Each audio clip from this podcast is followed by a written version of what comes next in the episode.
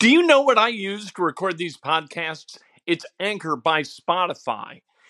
It's the easiest way to make a podcast with everything you need all in one place. Let me explain. Anchor has tools that allow you to record and edit your podcast right from your phone or a computer. It's all really, really easy. It's all really intuitive. When hosting on Anchor, you can distribute your podcast on listening platforms like Spotify, Apple Podcasts, and more. It's everything you need to make a podcast. Good morning. Welcome to Breakfast with Kent for Monday, June 28th, 2021. We're brought to you as always by the great people at today's dentistry. Dr. Mike O'Neill, the best at what he does. Give him a call, 317 849 2933. This week and next week, we celebrate historical outerwear. Today, we are rocking the uh, Ivan Renko says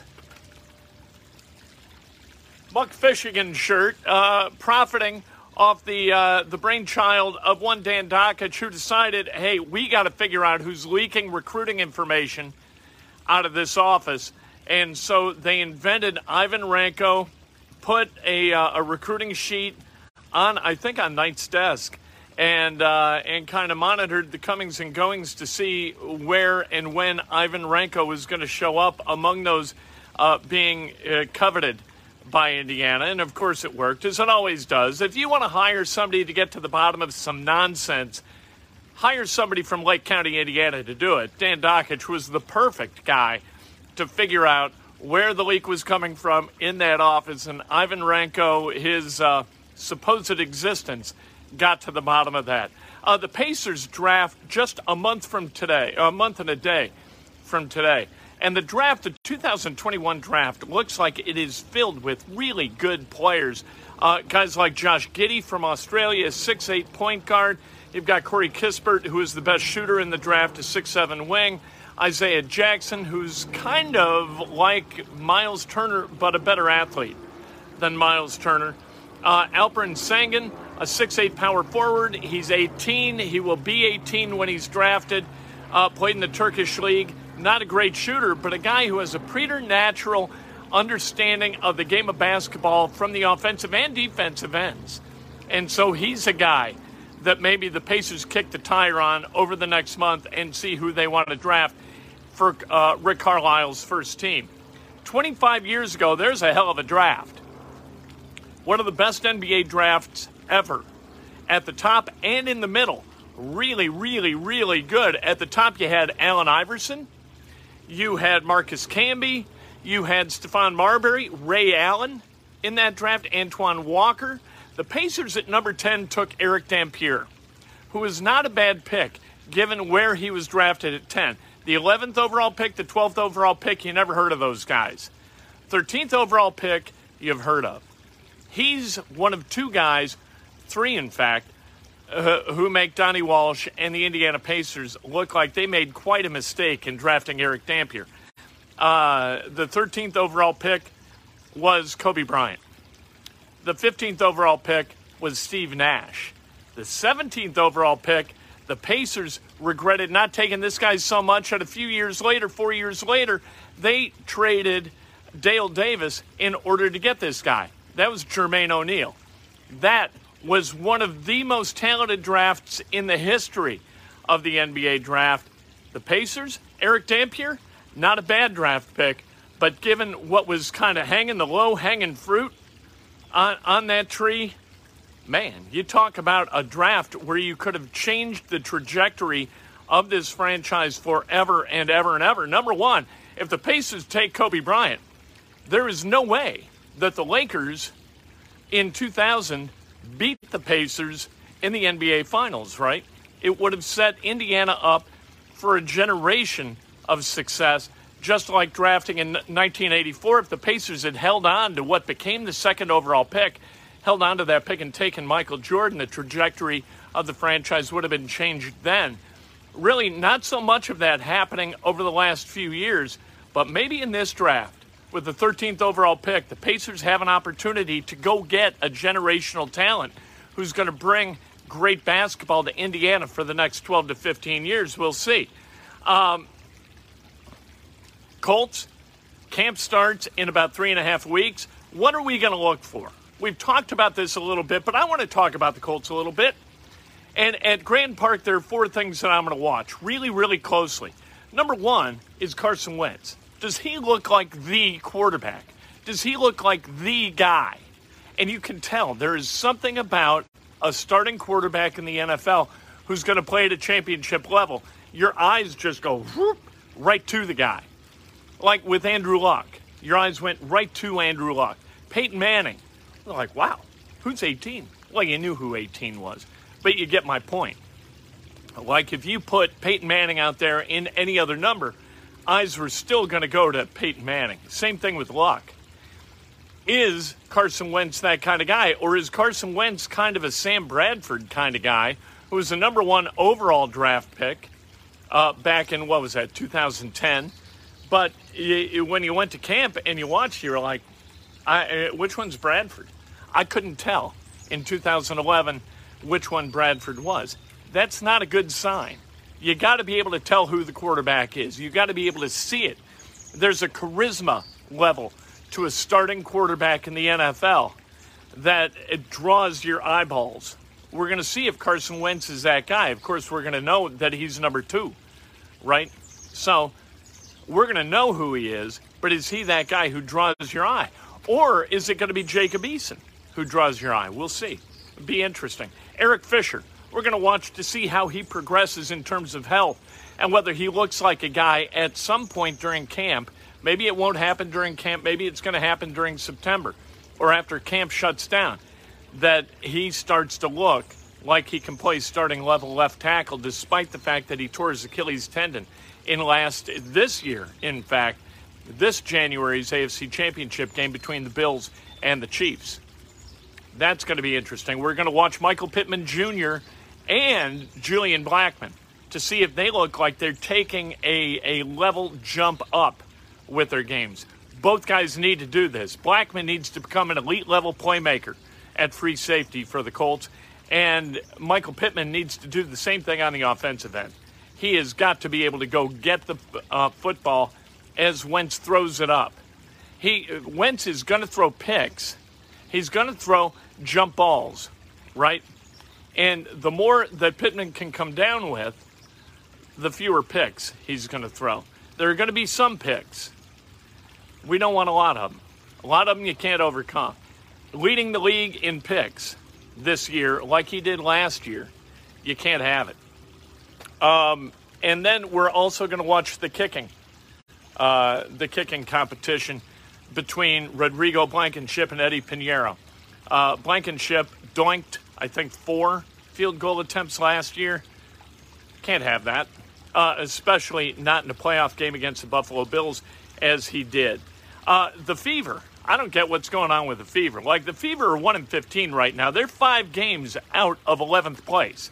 They're in last place in the WNBA by five games, and yet they just waived the number three overall pick in 2020. So one of two things is true.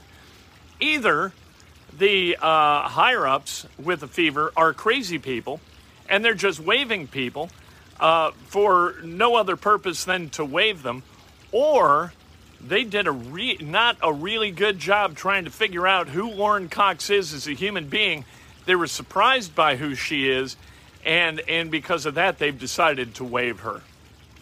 I'm not sure which it is. Uh, I'm not sure that we'll ever know exactly what's going on. But at 1 in 15, to waive the number three overall pick from the 2020 draft, that seems odd. You're not going to get better because you waived somebody, right? You're not going to take a step forward and jump out of last place into 11th place because you waived somebody. Addition by subtraction does not work to erase a five game deficit. However, maybe she's nuts. I mean, we don't know what the deal is with Lauren Cox, and we're probably not going to find out. But one way or another, this is a poorly invested draft pick, and, and somebody's got to be held accountable. Can you imagine the storm of, of uh, negativity on social media if Kevin Pritchard uh, used the third overall draft pick in this draft and then in 2022 waived, just waived whoever this guy is. Like, he'd be out of here quick. You know, they they'd uh, they'd hide strap his ass to uh, what send it down the Monon line, right?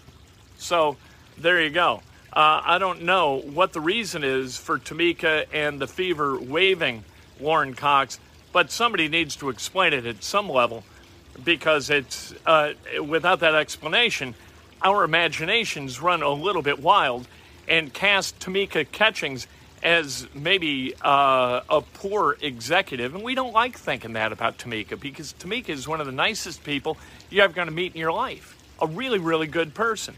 Um, the Bucks. What did I tell you was going to happen with the Bucks and the Hawks? When the Hawks won Game One, I said Milwaukee's going to win out. They're going to win the series 4 1. They're up 2 1 right now. They're two wins away from shutting it down and sending the Hawks home, and I think that's what's going to happen. Trae Young says his ankle hurts. Well, of course it does. When you are that ball dominant, and he has to be for them to be, for the Hawks to be competitive, you know what? You gotta you you gotta put your body at risk, and ankle sprains probably the least uh, of your worries if you're Trae Young. Um, Clippers, Suns, Suns with a chance tonight to end this thing. Uh, the Suns are five and a half point favorites right now. I would take the Clippers, but I think the Suns are going to win. I think the Clippers are going to stay close enough, like they did on Saturday night when Chris Paul couldn't throw it in the ocean, right? But Paul George wasn't any better. Paul George goes five for 20, one for eight from beyond the arc, and 12 for 18 from the line. Chris Paul missed a bunch of shots late, all of which would have salted this thing away for the Suns. He couldn't get it in the bucket. They still win. Up 3 1 tonight. They got a chance to close it out in Phoenix. I think they're going to get that done, but that five and a half, I think, is a little bit too salty for me. Uh, I would never bet on the on the Clippers though, because I don't want to take any joy in uh, in success by Paul George. Cubs lost seven to one last night on national TV to the Dodgers. Clayton Kershaw with 13 Ks, all on breaking balls. The Cubs, number four, tied for fourth in Major League Baseball with 754 strikeouts, uh, 16th in runs scored with 330. They're hitting 224. That's good for 28. And they are 25th in OBP with a uh, an OBP of uh, 301. So you, you got to ask yourself, okay, Bryant, Rizzo, uh, Baez. What are you going? Are you going to be worse without him? Not so much. What should they do? What should the Cubs do? I say you sell, sell, sell, and sell. Stock that farm system. Put yourself in a position where in 2025 you're going to win. Because I don't think you're in a position to win now, and there's really no reason to let these guys uh, stick around till the end of the year and then go off and decide we're going to go play for the Phillies or the Dodgers or whomever. That's just silly. Or the Padres. Deal them, get a bunch back, and, and let's go to work uh, rebuilding this team to a point where it can win a championship. My goodness. Let's celebrate some birthdays, shall we? The great Ryan Harris, anesthesiologist to the stars, celebrating a birthday. Lonnie Ford, happy birthday. Neil Scherer, the great Otto, Chris Morris, celebrating a birthday one of the finest center backers in the history of New Albany High School soccer. Uh, Chris Phillips, happy birthday. Tony Monday. Sue Trammell, celebrating a birthday. Sue was a genius when my shoes got knotted in grammar school at Central School in Lake Bluff. Sue Kahn was the best, in fact, the only one who would take the time to get the knots out of my shoes. God bless her. And John Krull, a tremendous journalist celebrating a birthday. If today's your birthday, you celebrate like hell. If it's not your birthday, you celebrate somebody else. That's best done with an honest and specific compliment. At some point, I'm going to talk about baby Stella and, and what I would hope for her in terms of youth sports. She is three days old. And, and what she is going to experience with youth sports, if anything, uh, I have hopes. And, and my hope is a good coach and to be surrounded by parents who are supportive and not idiots. That would be tremendous. That'd be a great thing. We'll talk to you a little bit later today inside Indiana Sports Now.